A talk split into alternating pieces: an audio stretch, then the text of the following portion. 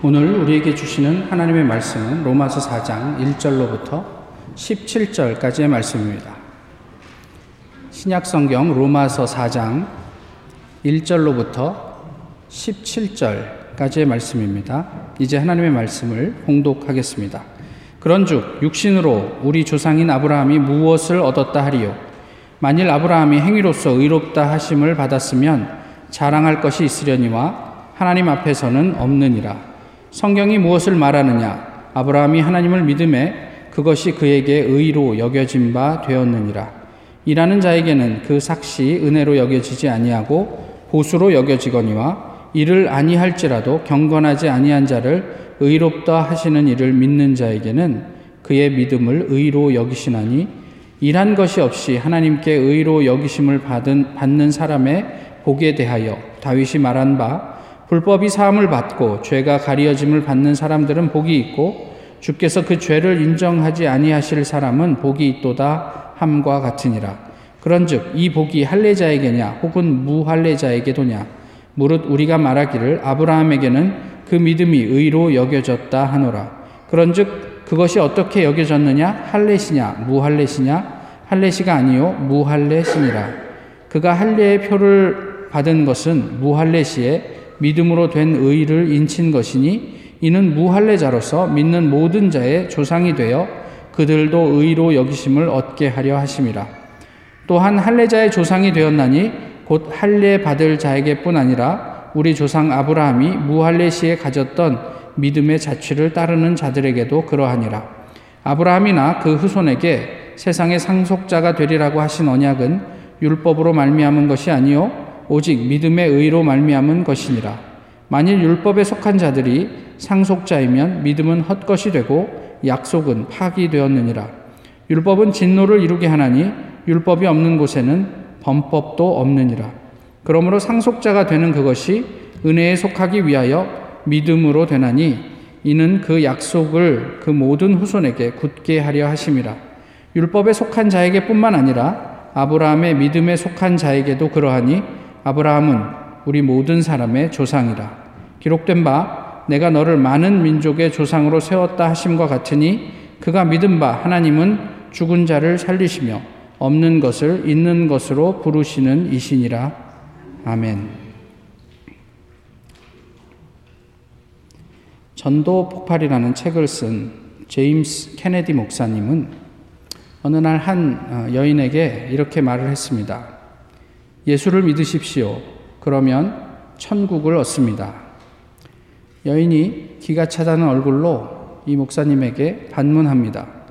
내가 예수를 믿는다고 말하면 천국을 얻는다는 게 어디 가당키나 한 말이겠습니까? 목사님이 다시 대답합니다. 부인, 저는 그에게 말, 그렇게 말하지 않았습니다. 예수를 믿으면 천국을 얻는다고 말씀드렸습니다. 여인이 그 말에 좀 짜증을 내며 아니 그 말이 그 말 아니냐고 반박을 했습니다. 케네디 목사님은 이에 대해 단호하게 이렇게 이야기를 합니다. 저는 예수님을 믿는다고 말만 하면 천국을 얻는다고 하지 않고 정말 예수님을 믿으면 천국을 얻는다고 했습니다. 정말 예수님을 믿는 게 무엇입니까? 우리는 정말 예수님을 믿고 있습니까? 아니면 그냥 습관처럼 나는 예수님을 믿는다고 말만 하고 있습니까? 아, 오늘 본문은 유대인을 향해 하나님께서 믿음의 본질이 무엇인지에 대해서 말씀해 주고 있습니다. 당시 유대인들은 믿음을 뭐 율법을 지키는 것 정도로 이해를 하고 있었습니다. 그래서 구원은 율법을 지키는 유대인들에게만 국한된 것으로 주장했습니다. 그래서 할례를 받지 않은 이방인들에게는 아, 구원이 있을 수 없다 이렇게 얘기를 하죠. 이에 대해서 어, 바울은 로마서 전체를 통틀어 어, 유대인에게 또 헬라인에게 아니 이방인에게까지 미치는 하나님의 의, 어, 차별이 없는 의 이런 것들을 이야기하고 있습니다. 그 바울이 이야기하려고 하는 이방인에게까지 차별이 없는 구원에 대해서 유대인은 율법을 지키지 않고서는 누구도 구원에 이를 수 없다라는 얘기를 반복해서 주장하고 있었던 거죠. 이에 대해서 바울은 아브라함을 데려다가 실제로 데려올 수는 없겠지만 그러면서 유대인들과 논증을 계속합니다. 육신으로 우리 조상인 아브라함이 무엇을 얻었다 하리요? 본문 1절은 그렇게 이야기를 하고 있습니다. 이 이야기는 우리가 우리의 조상 아브라함을 육신으로 조차 찾았습니까? 라는 질문이에요. 이게 무슨 의미냐면 우리가 아브라함을 영적인 조상으로 생각하지 않습니까? 그저 그냥 육신의 조상으로만 생각하고 있습니까? 그거는 아니지 않습니까? 라고 이야기한 것이죠. 여기에서 하나님은 바울을 통해서 아브라함이 유대인만의 조상이 아니다. 라는 사실을 밝히고 있습니다. 결국 이야기하고 싶은 것은 무엇이냐면 믿음은 아무런 전제 없는 하나님의 은혜. 그러니까 우리가 아직 죄인 되었을 때, 우리가 아직 연약할 때에 하나님께서 보여주신 하나님의 말로 다할 수 없는 은혜이며 따라서 유대인과 이방인 모두에게 열려 있는 자리다. 이 얘기를 오늘 본문이 하고 있어요. 사실 오늘 본문만 하는 게 아니라 로마서 전체가 믿음은 하나님의 구원은 우리 모두에게 허락된 하나님의 은혜다라는 것을 이야기하고 있죠. 유대인에게 아브라함은 그저 할례를 받은 유대인만의 조상이었습니다. 그런데 바울은 오늘 본문에서 이런 유대인의 이해와는 전혀 다른 관점에서 아브라함을 이야기하고 있습니다. 오늘 본문 3절에 보시면 아브라함이 하나님을 믿음에 그것이 그에게 의로 여겨진 바 되었느니라 이렇게 이야기를 하고 있습니다. 그죠? 만약 아브라함이 율법을 잘 지켜서 그가 의롭다 여김을 받았다라고 한다면 그 의롭다 여김을 받은 그것은 아브라함에게 당연한 대가일 것이다. 그런데 그것이 아니고 율법이 있기 전에 아브라함이 하나님으로부터 의롭다 여김을 받았다라고 어, 이야기를 하는 거죠. 3절의 말씀은 창세기 15장 6절의 인용입니다. 아브라함의 할례, 율법과 관련된 언급은 창세기 17장에 가서야 어, 나오기 시작을 합니다. 그러니까 아브라함이 의롭게 여겨진 시점은 할례 이전, 곧 율법을 아브라함이 받기 이전이었다라고 얘기를 한 거예요. 이게 굉장히 중요한 어떤 그 논지가 됩니다. 오늘 본문에 있어서. 다시 말씀드리면 아브라함의 믿음은 율법보다 앞서 있다. 율법을 알지 못하고 그러니까 아브라함이 율법을 지켰기 때문에 의롭다고 이야기하는 유대인들 너희들의 말은 틀렸다. 이런 얘기를 하고 있는 거예요. 유대인들의 이해와는 달리 율법이 없는 이방인도 믿음으로 의롭다 여김을 받을 수 있다는 사실을 본문은 분명하게 이야기를 하고 있습니다. 아브라함은 우리 모든 사람의 조상이라 16절에 이야기하고 있는데요. 왜냐하면 그가 율법 이전에 하나님을 믿었기 때문이다. 그러면 저희가 할례로 대표되는 율법은 의미가 없습니까? 사실 교회 좀 다니시면 또 그렇다고 얘기 못 하잖아요. 율법도 율법 나름대로의 역할과 기능이 있다. 이렇게 이야기를 하잖아요. 그게 무엇이라고 우리가 분명하게 말할 수는 없지만 예수님께서 율법을 폐하러 오시지 않았다고 얘기하셨기 때문에 우리는 그렇게밖에 대답을 할 수가 없습니다. 성경은 반복해서 우리에게 얘기합니다. 율법이 가진 의미가 있다. 11절에 보시면 그가 할례의 표를 받은 것은 무할레시의 믿음으로 된 의를 인친 것이라고 말씀합니다. 그러니까 무할레시에 받은 의를 그 어, 공적으로 사람들에게 고백하고 어, 표명하는 것 그것이 할례다라고 얘기를 하는 거예요. 율법의 기능 중에 하나가 무엇이냐면 우리가 율법 안에 있는 것은 내가 하나님에게 의롭다 여김을 받았기 때문에 그의 마땅한 삶의 태도로 우리가 하나님께서 만들어 놓으신 그 질서 안에 살겠다라는 것을 보여주는 것이다 라고 얘기하는 거죠. 어, 율법은 아브라함의 믿음을 확정하는 일종의 의식이라는 의미입니다. 우리가 결혼식을 올리면서 두 사람이 처음 알게 되고 사랑을 시작하는 게 아니라 그 이전에 사랑이 전제되고 사람들에게 우리가 이제 앞으로 영원히 사랑하기로 작정합니다라고 이렇게 공적인 의미로 이렇게 표현하는 것이 결혼식인 것처럼요. 할례는 믿음에 대한 공적 확인의 의미를 갖습니다. 또 하나 율법과 관련해서 좀 전에 말씀드렸던 것처럼 마태복음 5장에서는 예수님께서 이렇게 얘기하시죠. 율법이나 선지자를 폐하러 온 줄로 생각하지 말라. 폐하러 온 것이 아니로 아니요 온전하게 하려 함이라. 예수님은 율법을 온전하게 다시 하면 다시 말씀드리면 완성하기 위해서 오셨다라고 얘기를 해요. 사실 이 부분은 현대의 그리스도인들에게 조금 어떤 불편한 부분이기도 합니다. 저희가 로마서를 굉장히 단순화해서 배우고 알고 있어요. 그래서 로마서의 주제는 뭐냐? 이신칭의다. 라고만 얘기를 하는데 사실 로마서의 주제를 이신칭의라는 말로 압축하기에는 로마서가 너무 큽니다.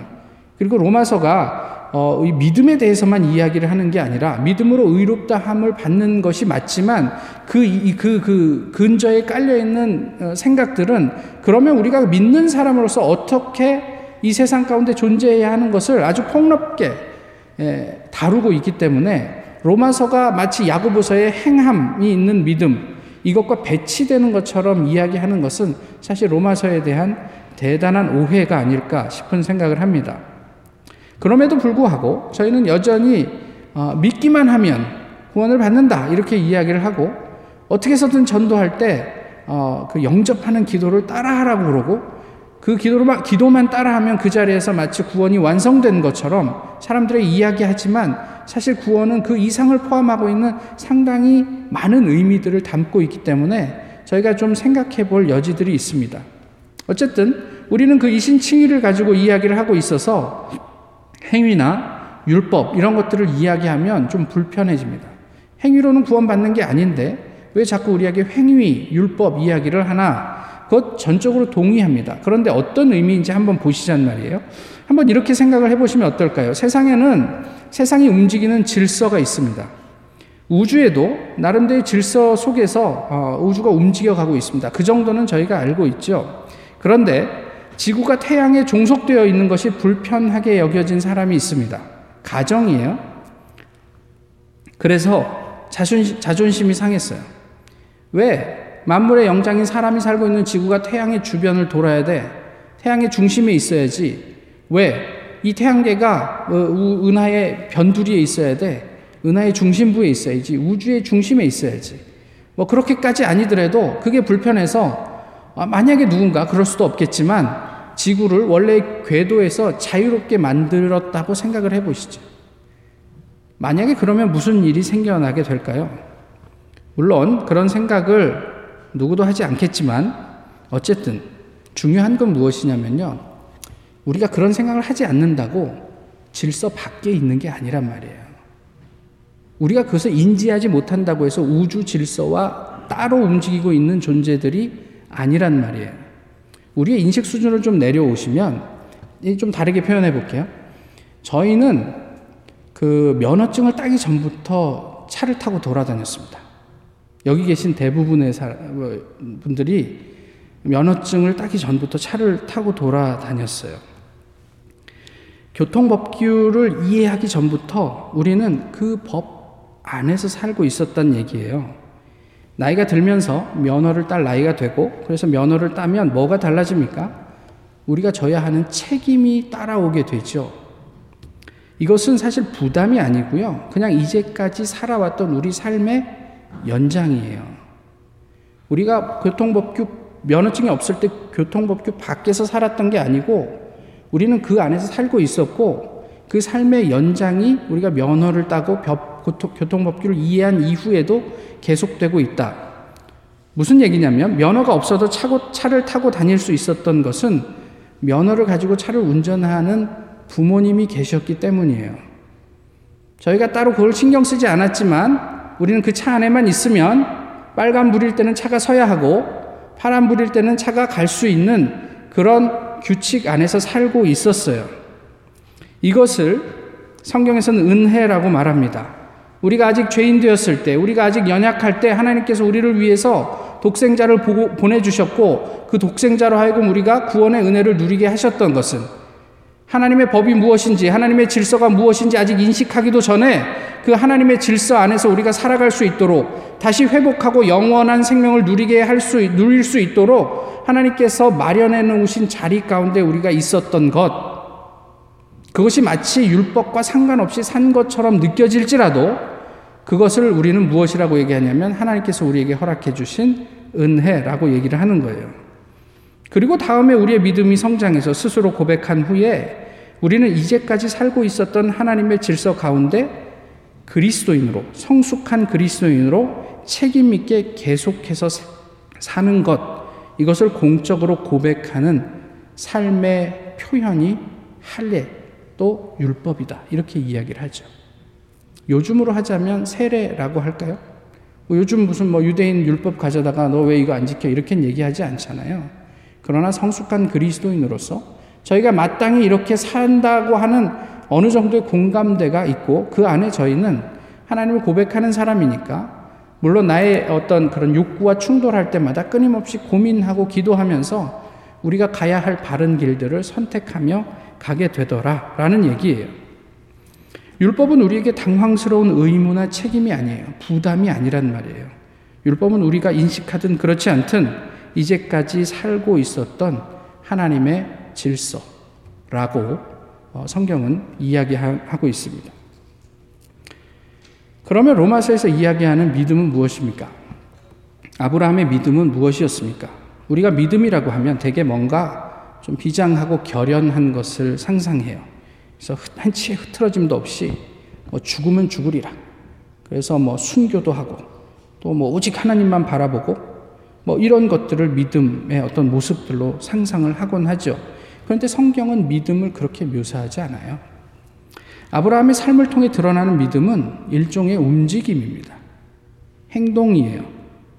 무슨 이야기냐면 아브라함이 갈대아 우르에서 떠났던 것은 아버지 때문이었고 이제 하란에 있던 아브라함을 하나님께서 부르시죠.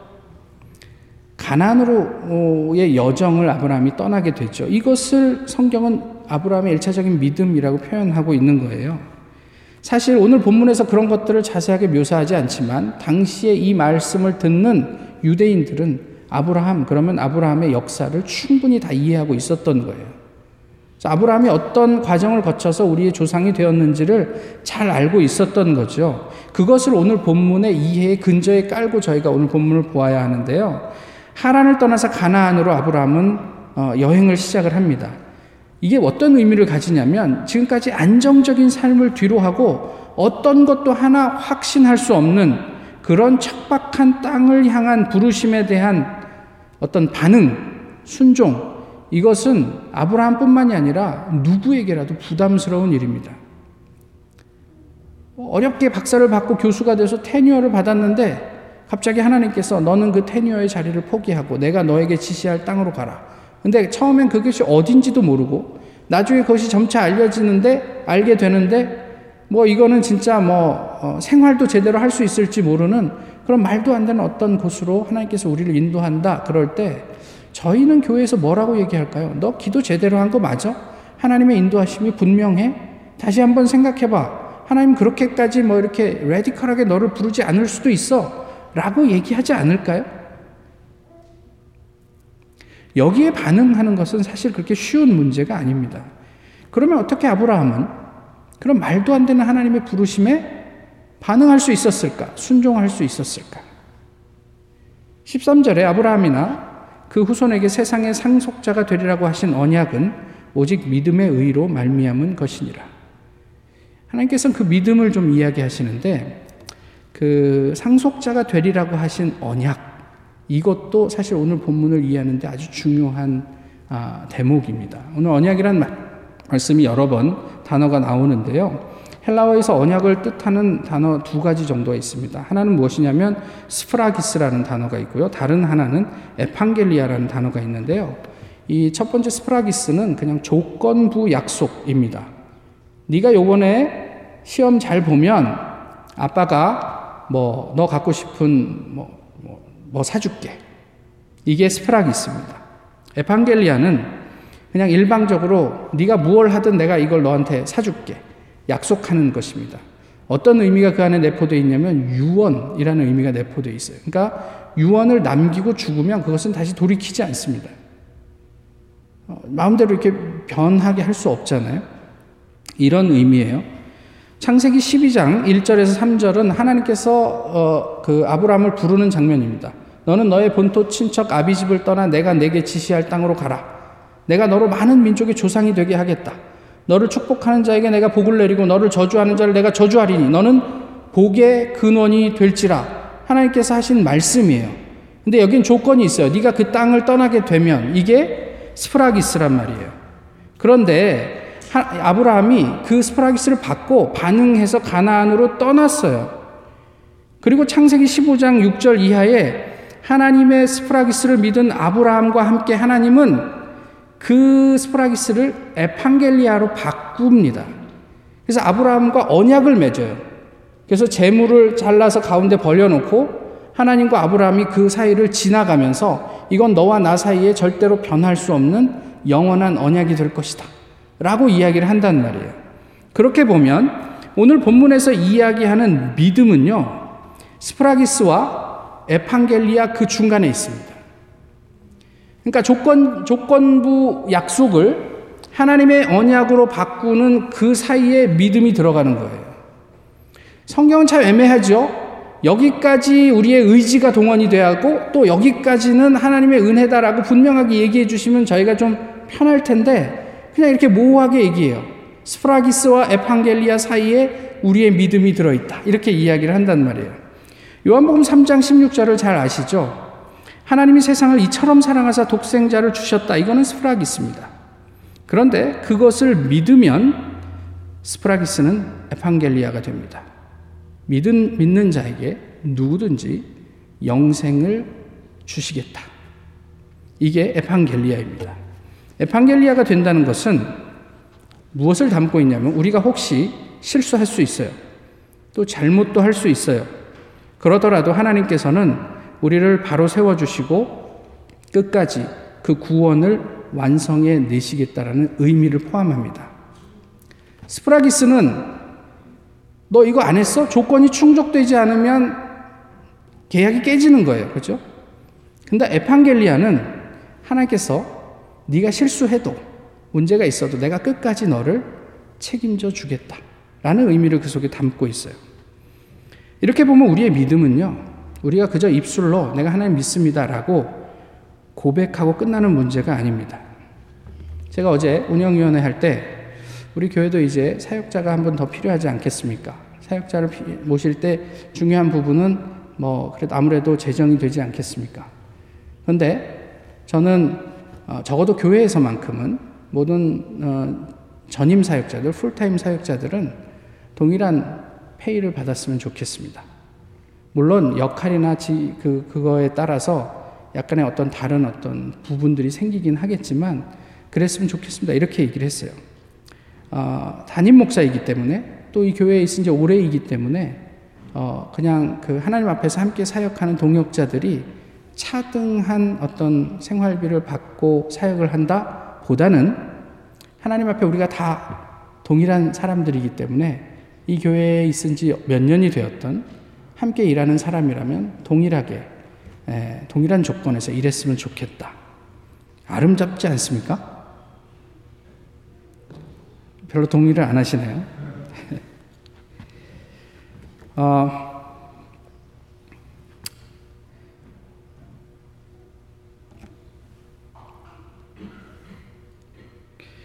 그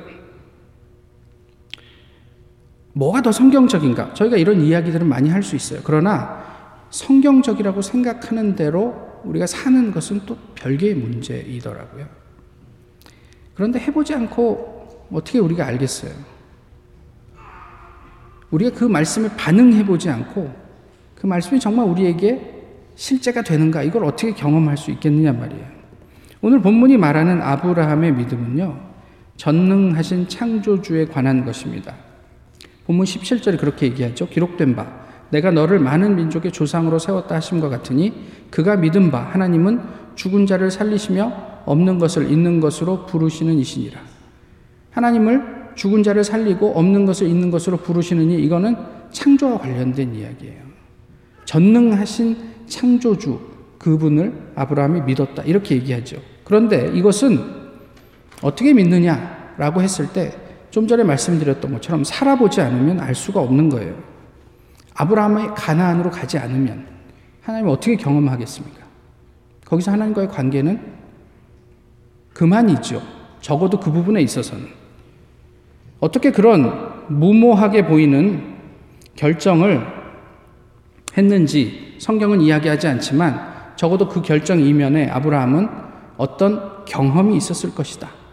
라는 것을 우리가 상상해 볼 수 있어요.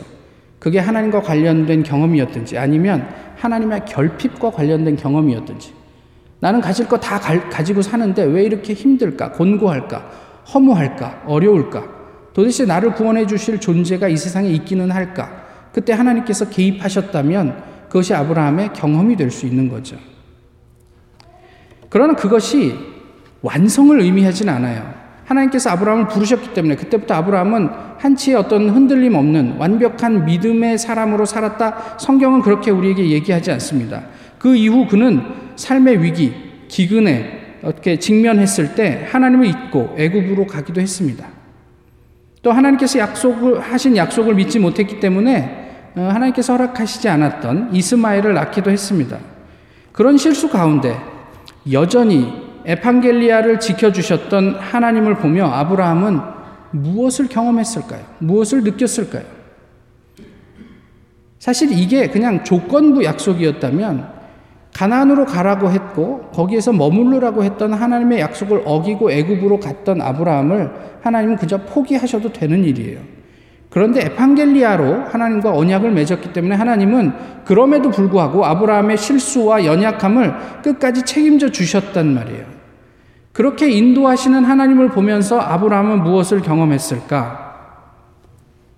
어쩌면 이것이 아브라함이 영적으로 성장할 수 있었던 근원적인 동력은 되었, 동력이 되었던 것은 아니었을까 싶어요.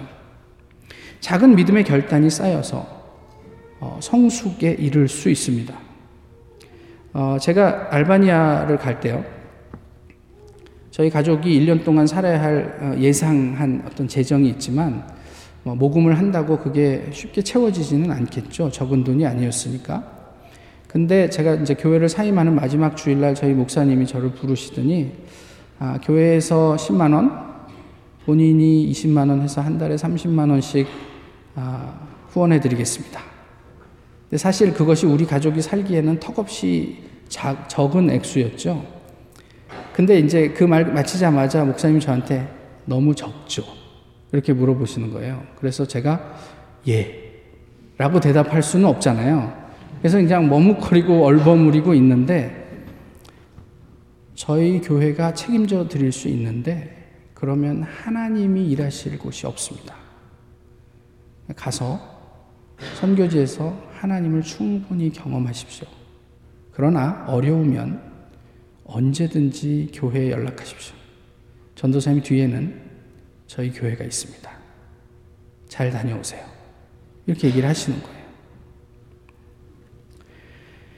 그리고 이제 학교에 갔는데 이제 기도 카드를 만들어 주거든요. 학교에서. 거기에 이제 후원 계좌가 들어가잖아요. 그 얘기를 듣고 왔는데 그 후원 계좌가 눈에 걸려요. 뭐가 옳다, 이건 얘기할 수 없습니다. 그런데 그때 저희 함께 갔던 18팀의 어떤 그, 그 어, 학생들이 많은 이야기를 했습니다. 우리 1년만 갔다 오는 거니까 풀타임 선교사도 아니고 그러면 우리 이 후원 계좌를 한번 빼보자. 어떻게 되는지. 야, 그래도 그 후원 계좌를 빼는 게 꼭 믿음은 아니야. 이제 그러면서 이제 서로 얘기를 하면서 각자 알아서 자기 길 가기로 결정을 하고 어, 저는 그냥 그때 한번 지워보기로 하고 지웠습니다. 1년 동안 어떻게 살았을까요? 뭐 크게 문제 없이 밥 굶지 않고 잘 다녀왔습니다. 그렇다고 대단히 넉넉하게 산 것은 아니지만 또 그렇게 어렵지도 않았단 말이에요. 이런 어떤 이렇게 한번 살아볼까? 하나님만 믿고 한번 던져볼까? 하는 경험들이 쌓이고 쌓여서 우리의 믿음의 분량들이 조금씩 성장해 나갈 수 있는 게 아닌가 싶어요. 재정이, 넉, 재정이 넉넉하면요. 하나님 굳이 경험할 필요 없죠. 넉넉한데 뭐 하나님 필요해요. 상황이 좋으면 굳이 하나님 개입시킬 필요가 뭐 있습니까? 이 상황 그대로 가게 놔두면 되는데. 내 능력으로 할 수 있는 일이라면 뭐 기도합니까? 그냥 가서 열심히 내가 할 수 있는 만큼 하면 되죠. 그러나 잘 보시죠. 우리가 아무리 넉넉하고 아무리 상황이 좋고 내가 충분한 능력이 있어도요, 모든 사람에게는 결핍이 있습니다. 어떤 형태의 결핍이든 결핍이 있습니다. 돈은 많은데 마음이 가난해요. 그런 결핍이 있을 수 있습니다. 그 결핍의 자리에서 한번 우리의 삶은 하나님께 맡겨보시란 말이에요. 그러면 우리는 무엇을 보게 될까? 어느 목사님이 하신 말씀인데, 믿는 사람 치고, 주님, 제가 제 자녀를, 저의 삶을 하나님께 맡깁니다. 라고 고백하지 않은 사람이 있겠습니까? 언제 한 번? 그런데 이것이 실제로 우리의 삶에 반영되는가? 고등학생 자녀를 둔 부모는 아이들이 주일에 하루 종일 교회 활동을 하면 큰일 나는 줄 안다. 전능한 창조주를 믿은 아브라함의 후손이지만 후손이면 어떻게 해야 할까? 자녀가 1년 내내 하나님을 온전히 섬기고도 대학에 진학할 수 있다고 믿어야 한다. 더 좋은 믿음은 자녀가 그렇게 섬기다가 혹 대학 진학에 실패한다고 해도 하나님께서 귀하게 쓰실 것이라고 믿는 것이다. 이러한 믿음이 우리 자녀 앞에서 평소의 삶으로 드러나는가? 뭐 여기에다가 어떤 그 가치를 판단하는 것 말고요. 우리가 하나님 앞에 어떤 마음으로 하나님을 섬기고 있는지는 한 번 정도 좀 돌아보시면 어떨까 싶어요. 정말 하나님을 섬기면 하나님께서 우리의 삶을 책임져 주실 것이다라는 그런 우리 안에 그런 하나님에 대한 하나님의 에판겔리온 에판겔리아에 대한 그런 믿음이 있느냐는 말이에요. 3절에서 의로 여겨졌, 여겨졌다, 여겼다 이런 얘기에서 여겨, 여겼다는 얘기는요.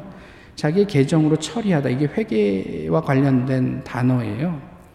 유학을 하는 자녀가 부모님에게 재정을 요청합니다. 그러면 부모님이 어, 네가 알아서 처리라고 하지 않고 당신의 계정에서 그 필요를 채워 주었다. 이런 의미란 말이에요.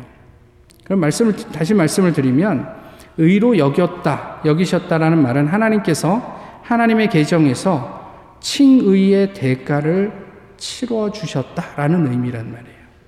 그러니까 우리가 무슨 대단한 어떤 역할들을 해서가 아니라 그냥 그 하나님의 존재를 믿는 것으로 하나님께서 그래, 내가 너의 의로움의 대가를 치루어 줄게. 라고 하셨다라는 의미입니다. 하나님의 책임지심을 얘기하는 거예요. 아브라함이 여호와를 믿음에 여호와께서 그를 책임지셨다. 두 주 전에 어, 언더우드 장로님이 청년부 모임에 다녀가셨죠. 오래전에 어, 그분이 이런 얘기를 해 주셨는데 그분이 이 타운에 오신 것은 그분의 따님을 이렇게 돕기 위해서 오셨어요. 근데 그 따님이 한국에서 같이 살다가 대학 진학할 때 미국으로 이제 넘어오셨고 그래서 미국에 살면서 이제 한국에 살던 시간 또 미국인으로서의 본인 뭐 이런 여러 가지 어려움 속에 대학 시절에 이제 이제 뭐 좀 많이 술을 마시게 되고 오랫동안 그 술이 문제가 돼서 어, 여러 가지로 어려우셨다고 그래요. 그래서 거의 그 따님이 결혼을 하고 아이를 낳고 그래서 그 아이를 이 장로님이 예, 돌봐줘야 할 만큼 어려울 때 그리고 그 시간 동안 어, 이 딸이 리헵도 다녀오고 뭐 이러면서 이렇게 서포트하고 이렇게 힘들어할 때 어느 날 하나님께서 갑자기 내면에 이런 말씀을 주셨대요. 너 할 거 다 했잖아. 다 해봤잖아. 근데 뭐가 나아졌니? 이제는 나한테 좀 맡겨보지? 이런 음성을 들으셨대요. 그리고 수십 년 동안 고민하고 기도하고 스트럭을 했던 모든 것들을 오케이 하나님 그러면 이제부터 저 딸아이의 문제를 하나님께 맡겨드립니다. 장로님의 고백이에요. 그날 이후로 지금까지 저희의 딸이 술을 입에 대지 않습니다. 하나님의 질서 가운데 있으면 우리의 삶은 하나님께서 책임지십니다. 그게 하나님께서 아브라함과 체결한 에판겔리아입니다. 전적인 하나님의 은혜 앞에 우리가 어떤 믿음으로 반응하는가에 따라 가까운 미래의 우리의 삶과 신앙의 모습은 큰 차이가 날 것입니다. 하나님의 약속이 스프라기스로 남는 것과 에판겔리아가 되는 것에는 큰 차이가 있겠죠. 모쪼록 하나님께서 만드신 질서에 역행하지 않았으면 좋겠습니다.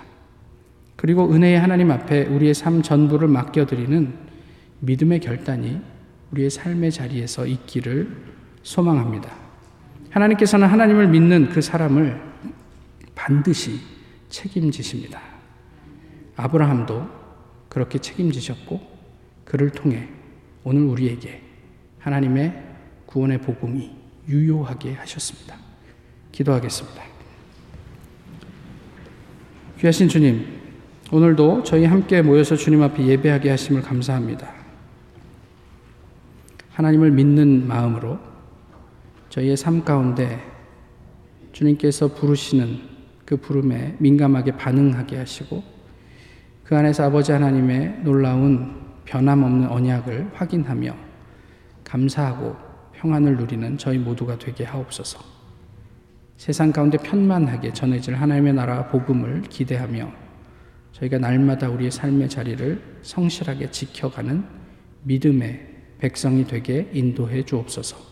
예수 그리스도의 이름으로 기도하옵나이다.